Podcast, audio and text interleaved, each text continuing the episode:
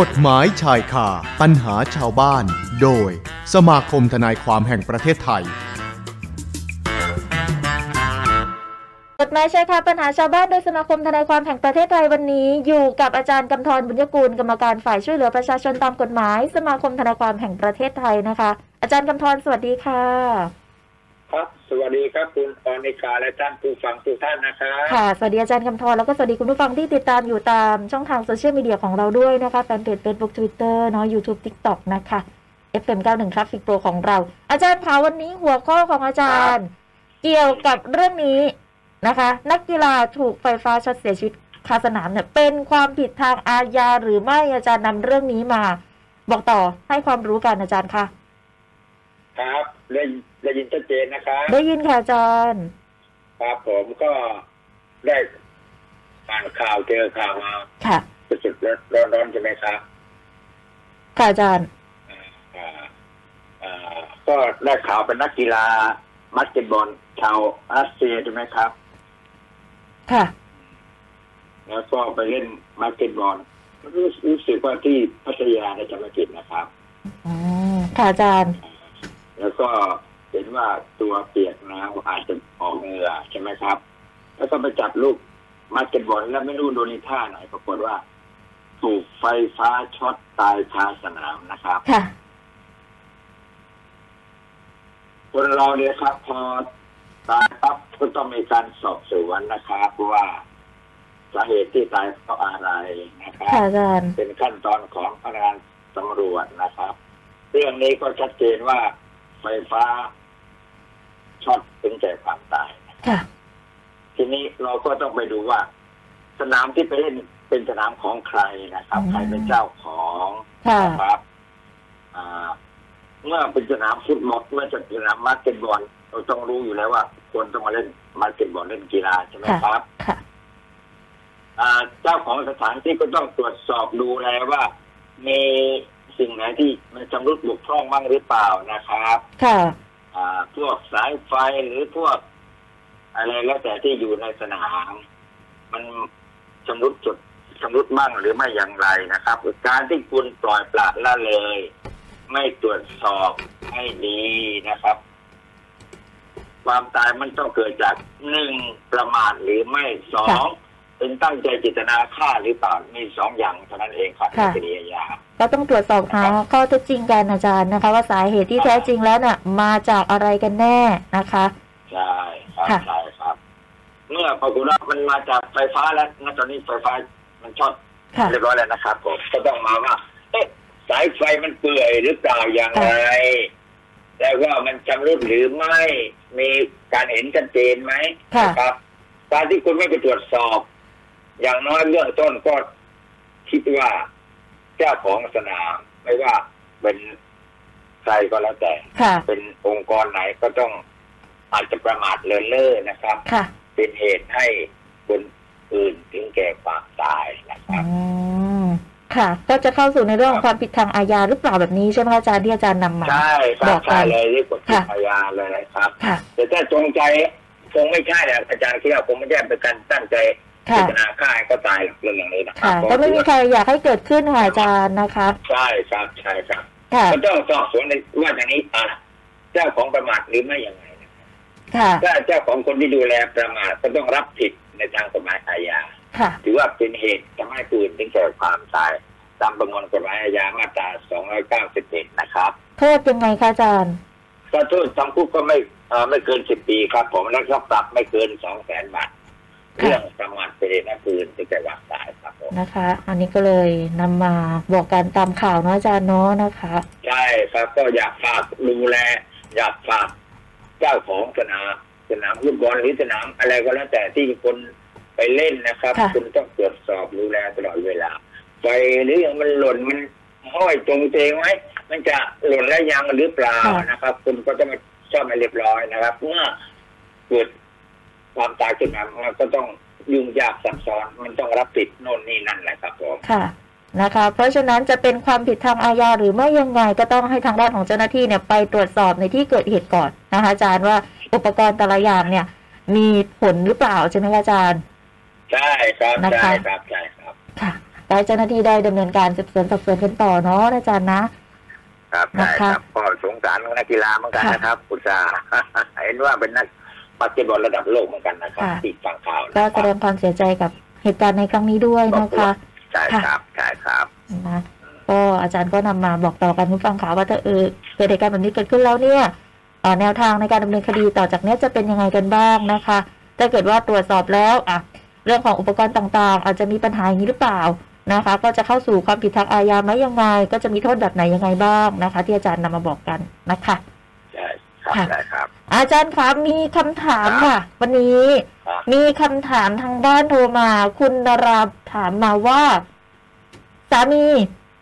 ฟ้องหย่าภรรยานะคะ จะเอาลูกสาวสองคน อายุเก้าและสิบเอ็ดขวบมาอยู่ด้วย จะถามค่ะอาจารย์จะถามว่าสามีจะทะจะชนะไหมนะคะก็อันดับแรกอาจารย์ถามก่อนนะครับ สามีภรรยาจดทะเบียนสมรสหรือไม่ครับผม อ่าอ่าค่ะ อันดับแรกคือหนึ่งต้องจดทะเบียนสมรสไหม อันนี้คุณนราฟังอยู่หรือเปล่าเอ่ยค่ะอ่าถ้าไม่ได้จดทะเบียนสมรสนะครับ ถือว่าบุตรที่เกิดมาเป็นบุตรที่ชอบด้วยกฎหมายของมารดาครับค่ะผมถ้าไม่ได้จดทะเบียนสมรสนะคะ อ่าใช่ครับ บิดาไม่มีสิทธิ์ในตัวบุตรในในทางกฎหมายนะครับ ค่ะ เรื่องที่จะอุปการอุปการะเลี้ยงดูเพราะว่า เป็นลูกของแม่ฝ่ายเดียวครับผมค่ะเอ๊ะอย่างนี้จะต้องมาพิจารณากันอีกไหมอาจารย์ว่าอ่าฝ่ายไหนจะมีความพร้อมในการดูแลมากกว่ากันแบบนี้ค่ะอาจารย์ ก็ตรงนี้ก็ต้องก็ต้องหลังจากต้องตรวจสอบว่าอันเนี้ยอันดับแรกที่อาจารย์ว่าค่ะจดทะเบียนสมรสหรือไม่ หรือรับรองบุตรหรือไม่ครับค่ะถ้ารับรองบุตรเขาก็มีสิทธิ์ที่จะในตัวบุตรด้วยเหมือนกันนะคค่ะรับเมื่อรับรองบุตรหรือจดทะเบียนสมรสก็ต้องมาพิจารณาดูว่าหนึ่งใครมีความพร้อมมากกว่ากันค่ะ สองเด็กอยู่กับใครที่คิดว่ามีความสุขสนุกอ่าสะดวกสบายมากกว่าครับผมค่ะศาลก็จะพิจารณาตรงนี้เป็นหลักครับผมอันนี้กรณีที่จดทะเบียนสมรสกันหรือว่ารับรองบุตรแล้วเท่านั้นใช่ไหมคะอาจารย์ใช่ครับใช่ครับใช่เลยใช่เลยแต่ถ้าไม่ได้จดทะเบียนค่ะ ถ้าไม่จดทะเบียนสมรสหรือไม่ได้รับหรือไม่ได้รับรองบุตรค่ะก็ถือว่าบิดาไม่มีสิทธิ์ในตัวบุตรครับผม ก็สามารถจะไปอยู่กับแม่ได้เลยตามกฎหมายฝ่ายเดียวครับนะคะใช่รับแม่ฝ่ายเดียวเท่านั้นใช่ไม่ว่าแม่จะมีความพร้อมไหมยังไงบ้างแบบนี้ก็ตามใช่ไหมอาจารย์ใช่ครับนะคะใช่ก็ถือว่าบุตรเป็นบุตรของมารดาครับผมค่ะนะคะอันนี้อาจารย์แยกให้เห็นชัดเจนแล้วนะคุณนารานะคะ ถ้าเกิดว่าฟ้องหย่านะถ้าคุณนาราอ่าจดทะเบียนสมรสกันหรือว่ามีการรับรองบุตรกันแบบนี้ทางฝ่ายพ่อก็มีสิทธิ์ในตัวลูกด้วยนะคะศาลก็จะพิจารณาว่าอ่า คุณนาราพร้อมไหมหรือว่าคุณพ่อพร้อมมากกว่า หรือว่าลูกเนี่ยจะมีความสุขสะดวกสบายมากกว่าเมื่ออยู่กับใครแบบนี้นะคะ ก็จะแยกแยกให้ ถ้าเกิดว่าไม่ได้จดทะเบียนสมรสกัน อันนี้บุตรก็เป็นสิทธิ์ของเราโดยตรงนะอาจารย์นะใช่ครับนะแต่คะก็แยกให้สองส่วนเลยก็อย่างนะอาจารย์ก็ฝากไว้ด้วยเหมือนกันคือบางครั้งไม่จะไม่จดทะเบียนสมรสหรือไม่ได้ได้รับรองบุตรค่ะเราเป็นมารดาเนี่ยนะครับค่ะแล้วก็ต้องดูว่าเอ้ลูกเราจะอยู่กับใคร ดีกว่าใช่ไหมค่ะครับ บางครั้งบางครั้งมาแย่งบุตรกันบางครั้งมัน มันไม่ใช่เป็นเรื่องที่ที่เหมาะสมที่ดีเท่าที่ควรนะครับผมเนาะแต่อารู้จารว่าย์เขาเนาะเป็นพ่อเด็กเหมือนกันแม่งไม่จดทะเบียนสมรสก็ตาม หรือไม่ได้รับรองบุตรก็ตามครับค่ะอืมอาจารย์ฝากไว้ตรงนี้นะครับ นะคะ ก็อาจารย์ก็คืออาจารย์จะสื่อให้เห็นว่า ไม่ว่าเราจะยังไงก็ตาม แต่ถ้าลูกอยู่กับใครแล้วมีความสุขมากกว่าอันนั้นก็อยากจะให้คำนึงถึง สิทธิ์ของเด็กด้วยความสุขของลูกด้วยใช่ไหมอาจารย์ใช่ครับอย่างน้อยถึงแม้จะเป็นคนละคนละคนก็น่าจะมีสองคนก็ยังดีนะครับ เอาพ่อคนหนึ่งแม่คนหนึ่งก็ก็ยังได้ครับผมอืมชาวบ้านเด็กคนโตแล้วเขาก็เขาไม่ติดเรื่องจะอยู่กับใครก็ได้ครับผมค่ะนะคะ แต่ถ้าไม่ลงตัวจริงๆอาจารย์อืมถ้าไม่ลงตัวทำยังไงคะอาจารย์คะก็ฟ้องหย่ากันไปฟ้องสิทธิ์ในการเลี้ยงดูบุตรกันไปแบบนี้ศาลนะก็คะต้องพิจารณาที่อาจารย์ว่านั่นแหละครัค่ะบถ้าอืมไม่ลงตัวจริงๆศาลก็จะพิจารณาค่ะ ก่อนนะครับหรือถ้าคุณตกลงกันได้มันก็โอเคอืศาลไม่มต้องไปพิจารณาดูคำพิพากษาว่าบุตรอยู่กับใครค่ะนะครับเนาะก็จะจบง่ายหน่อยนะคะ เอาล่ะถ้าเรื่องครอบครัวนะครับ จบง่ายหน่อยนะครับเรื่องความเนาะถือที่ดีก็แล้วกันนะครับผมแต่ทั้งนี้ทั้งนั้นก็เอาความสุขของเด็กเป็นหลักด้วยอาจารย์เนาะนะคะใช่ครับเด็กเป็นหลักการคุณศาลก็จะศาลจะเป็นคนและครอบครัวก็จะพิจารณาดูค่ะเรื่องเด็กเป็นหลักครับผมอืมนะคะ แล้วก็ความพร้อมของผู้ที่จะดูแลบุตรด้วยอย่างนี้ใช่ไหมคะอาจารย์ใช่ครับใช่ครับใช่ครับค่ะผมประกอบต้องอย่างอ่าถ้าพูดเป็นภาษาธรรมดาเลยอาจารย์อยู่กับแม่ แต่ถ้าเกิดว่าแม่ไม่พร้อมที่จะเลี้ยงแบบนี้ ก็ลำบากเหมือนกันอีกใช่ไหมอาจารย์ก็ใช่เลยครับบางทีมีปัญหาอีกนะครับโอ้มีพอแยกกันปั๊บเอาละต่างฝ่ายต่างก็มีคนคนใหม่ใช่ไหมครับ ผู้ชายก็มีภรรยาใหม่อืมผู้หญิงก็อาจจะมีสามีใหม่นะครับ แล้วก็บุตรก็บางครั้งเราต้อง เจอพ่อใหม่หรือเจอแม่ใหม่ ก็อืมก็ลำบากเหมือนกันครับผมอืมนะคะ เรื่องของครอบครัวก็ละเอียดอ่อนรับนะคะเรื่องละเอียดอ่อนมากครับค่ะผมก็ยังเป็นคำถามของคุณดาราเหมือนเดิมเขาบอกว่าครับบ้านภรรยาเนี่ย แม่ยายโอนให้สามีอาจารย์ เพื่อไปใช้หนี้ธนาคาร แล้วทีนี้ ก็เลยถามมาว่า ตัวบ้านเนี่ย จะเป็นกรรมสิทธิ์ของภรรยาได้ไหมจะทำยังไงถึงจะได้คืนคะว่าอย่างนั้น บ้านของค่ะของ ของภรรยาเหรอค่ะเขาบอกว่าบ้านภรรยาเนี่ยแม่ยายโอนให้สามี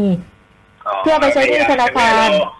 ก็ครับค่ะ โอนไปเพื่อให้ใช้หนี้ธนาคาร ทีนี้ก็เลยอยากจะรู้ว่าเอ๊ะตัวบ้านน่ะจะเป็นกรรมสิทธิ์ของภรรยาหรือเปล่า หรือจะทำยังไงเนี่ยถึงจะได้คืนมานะคะเพราะโอนไปแล้วอาจารย์โอนให้สามีไปแล้วไปแล้วใช่ไหมไปใช้หนี้ธนาคารแล้วโอนไม่ใช่เป็นการเจตนาไม่ใช่โอนให้ด้วยเสน่หาใช่ไหมครับค่ะเป็นการพื่ โอนไปใช้หนี้นะคะ นี่ที่ตามคำถามเนาะครับอืมครับผมจะฟังคำถาม ผมไปค่ะใช้หนี้นะครับ ก็ถือว่าเอ่อเมื่อไม่ได้ยกให้สามีโดยเด็ดขาดใช่ไหมครับถือว่าเป็นเหมือนกับนำสืบในชั้นปีพิจารณาได้ว่าไม่ใช่ยกให้โดยเด็ดขาดบ้านอาจจะเป็นบ้านของคุณแม่เหมือนเดิมก็ได้ครับผมอ๋อได้เหรอคะอาจารย์เขาเอาไปใช้หนี้ธนาคารแล้วนะอาจารย์ แต่ใช้หนี้ไปแล้วก็จบแล้วถ้างั้นถ้าใช้หนี้ไปแล้วครับผม ก็เขาบอกว่าบ้านภรรยาเนี่ยแม่ยายโอนให้สามีเพื่อไปใช้หนี้ธนาคาร แล้วถามว่าตัวบ้านเนี่ยจะเป็นกรรมสิทธิ์ของภรรยาได้ไหมทำยังไงถึงจะได้คืนอาจารย์ทำยังไงถึงจะได้คืน ตัวบ้านเป็นกรรมสิทธิ์ของภรรยาได้ไหมคือคำว่าใช้หนี้ธนาคารอาจารย์ไม่เข้าใจว่ายกหนี้ธนาคารก็รับบ้านไปเป็นตัวหนี้สินไปเลยหรือเปล่าเป็นจำนองหรือเปล่าแบบนี้อาจารย์ใช่ไหมคะเออครับหรือยังไงเอ่ถ้ายคือจำนองมันก็จะมีชื่อของผู้ จำนองอยู่นะครับแต่อ๋ถ้าอเอาหนี้ไปถ่ายถอนจำนองก็บ้านก็กลับคืนมาเป็นชื่อของผู้จำนองคนเดิมนะครับ ก็อาจจะเป็นชื่อสามีนะครับอ๋ออันนี้คุณคุณนาราถามเพิ่มเติมมาอีกทีหนึ่งก็ได้นะคะครับเนาะครับผมว่ามันสำหรับใช้หนี้ธนาคารหมายถึงยังไงนะครับค่ะคือธนาคารรับบ้านมันเป็นไปเป็น รับหน้าไม่หมายถึงว่ารับบ้านมาเป็นคือบ้านทั้งหลังเนี่ยสามารถใช้หนี้ไปได้หมดแล้วหรือเปล่า แล้วก็จบกันแล้วใช้หนี้เสร็จหมดแล้วไม่มีหนี้แล้วแบบนี้หรือเปล่าใช่ครับนะคะคือเอาบ้านตีใช้หนี้หรือเปล่าที่อ่าอาจารย์ไปเข้าใจเขาก็บอกว่าทำยังไงถึงจะได้คืนดิฉันก็เลยสงสัยว่าเอ๊ะทำยังไงถึงจะได้คืนนี่แสดงว่ายังยังไม่เสร็จสิ้นกระบวนการใช้หนี้หรือเปล่าเออใช่ถ้าอย่างนั้นหรือว่าเป็นจำนองยังไงหรือเปล่าไม่แน่นะครับอาจารย์ไม่ นะคะ อันนี้อันนี้เดี๋ยวคุณดาราเพิ่มเติมมาได้นะคะ ยินดีนะนะคะ ส่วนกรณีที่บอกมีเวว่าลาก็เพิ่มเติมมาได้หรือถ้าค่ะไม่มีเวลาก็ไปปรึกษาที่สมาคมทนายความได้ตลอดเวเนาะลาครับ นะคะ เดี๋ยวหลังไมค์ให้เบอร์คุณดาราไปนะคะ เป็นเบอร์ศูนย์สองก็ได้เนาะนะคะ เดี๋ยวดิฉันย้ำให้ แล้วก็อีกหนึ่งคำถามอาจารย์ คุณสุทินคุณสุทินบอกว่าอายุเจ็ดสิบแปดปีค่ะ ถามว่าเลิกกับภรรยาที่จดทะเบียนสมรสมาสี่สิบปีแล้ว ตอนนี้จะฟ้องหย่าเพื่อจดทะเบียนใหม่ ติดต่อภรรยาเก่าไม่ได้อาจารย์ ไม่มีเลขสิบสามหลักของอดีตภรรยาด้วยต้องทำยังไงคะอาจารย์คะเจ็ดสิบแปดปีค่ะคุณสุทินเลิกมาสี่สิบปีแล้ว แสดงว่าตอน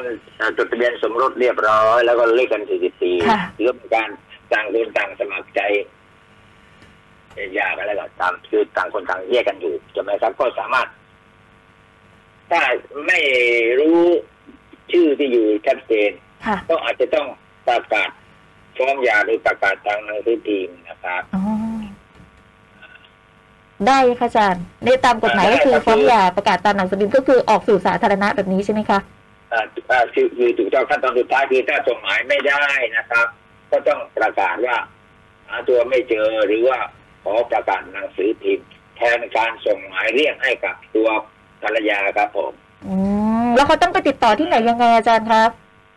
คือประกาศคือขออนุญาตประกาศ หนังหนังสือพิมพ์ที่ศาลได้เลยครับ เช่น